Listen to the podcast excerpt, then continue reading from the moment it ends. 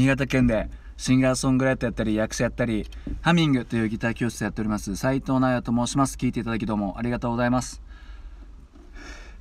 あなんだっけ何言ってたっけ俺いつも。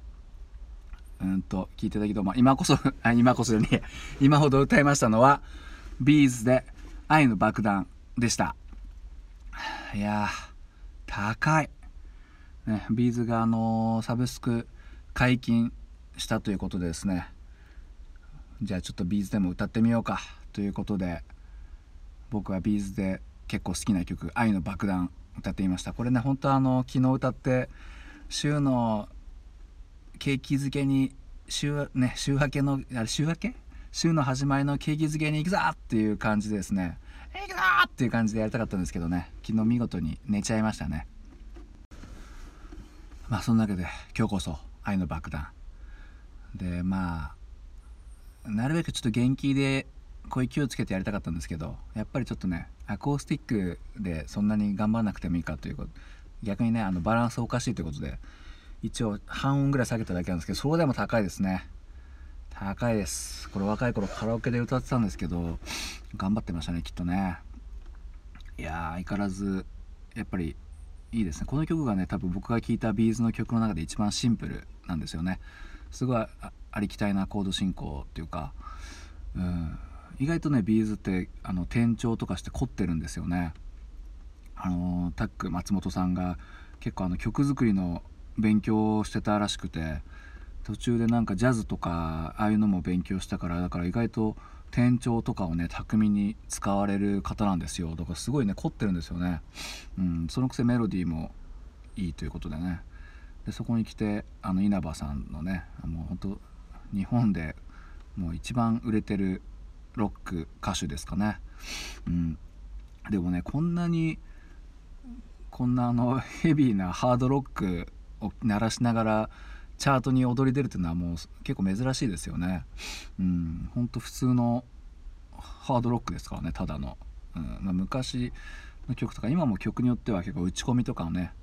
あの入れてちょっと機械打ち込みでなんか淡々としたリズムの中にこう生きたこう歌とギターを入れ込んでっていう感じだったと思うんですけどまあこうやってねこの曲とか、まあ、他の曲もねもうがっつりハードロックのサウンドをね聴かせたりする曲もありますからね。それで売れるってすごいですよね。まあ何、まあ、やっぱメロディーの良さとまあね、まあ、稲葉さん、まあ、タック松本さんもかっこいいですけどやっぱ稲葉さんもねイケメンですからね。上司みんな好きですからね稲葉さんのこと。うん。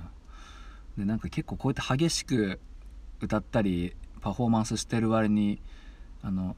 普通の喋る時はね寡黙っていうね、うん、なんか下手したら喋りたくないぐらいのね勢いの感じですけども最近ね YouTube とかもやってるやるらしくて。で桜井さんと対談してるの僕まだ見てないんですけどで僕の中であの90年代を支えた人たちの中で桜井さんと稲葉さんが一番こう歌の中で言いたいこと言ってるなっていう感じなんですよね。うん、あんまりその大衆にそんなに迎合しない形でしっかりと社会を風刺する歌詞を入れてると思うんですよね、まあ、この曲も随所に入ってると思うんですけど。だからまあでも頭いいんですかね。頭良くないとこういう歌詞書けないかなっていう感じしてますけどね。なんか学校の先生の免許がねあるとかないとかいう話ですけども、うん、それでいてこのボーカルボーカリゼーションですからね。愛の爆弾もっとたくさんなんてねなかなか思い浮かばないですけどね。まあ落っことしてくれっつって。愛なんていうかこの愛っていうのと爆弾っていうののこの対比がやっぱ面白いですよね、まあ、ありきたりなことかもしれないんですけど、うん、だから印象強いですよね。愛の爆弾。愛と爆弾って絶対結びつかないじゃないですか、うん、だからなのかな、うん、すれ違う人たちのポケットにってね。いや全くですよ。ね。飛び交う言葉の端っこにとかね。結構やっぱそういうこう現代社会のリアルなところついてるなっていう感じでね、うんまあ、こんな感じでちょっと今週 B'z 歌ってみようかなと。今週と限らなくてもまあね B'z 歌ってみようかなと思っております。結構好きでね